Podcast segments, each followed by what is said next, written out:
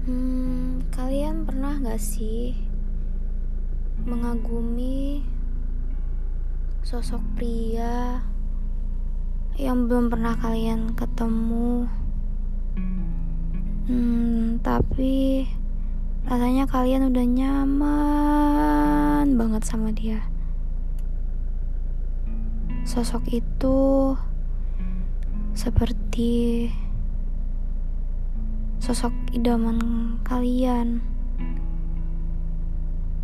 Dia pengertian, dia peduli, dia pintar berbahasa.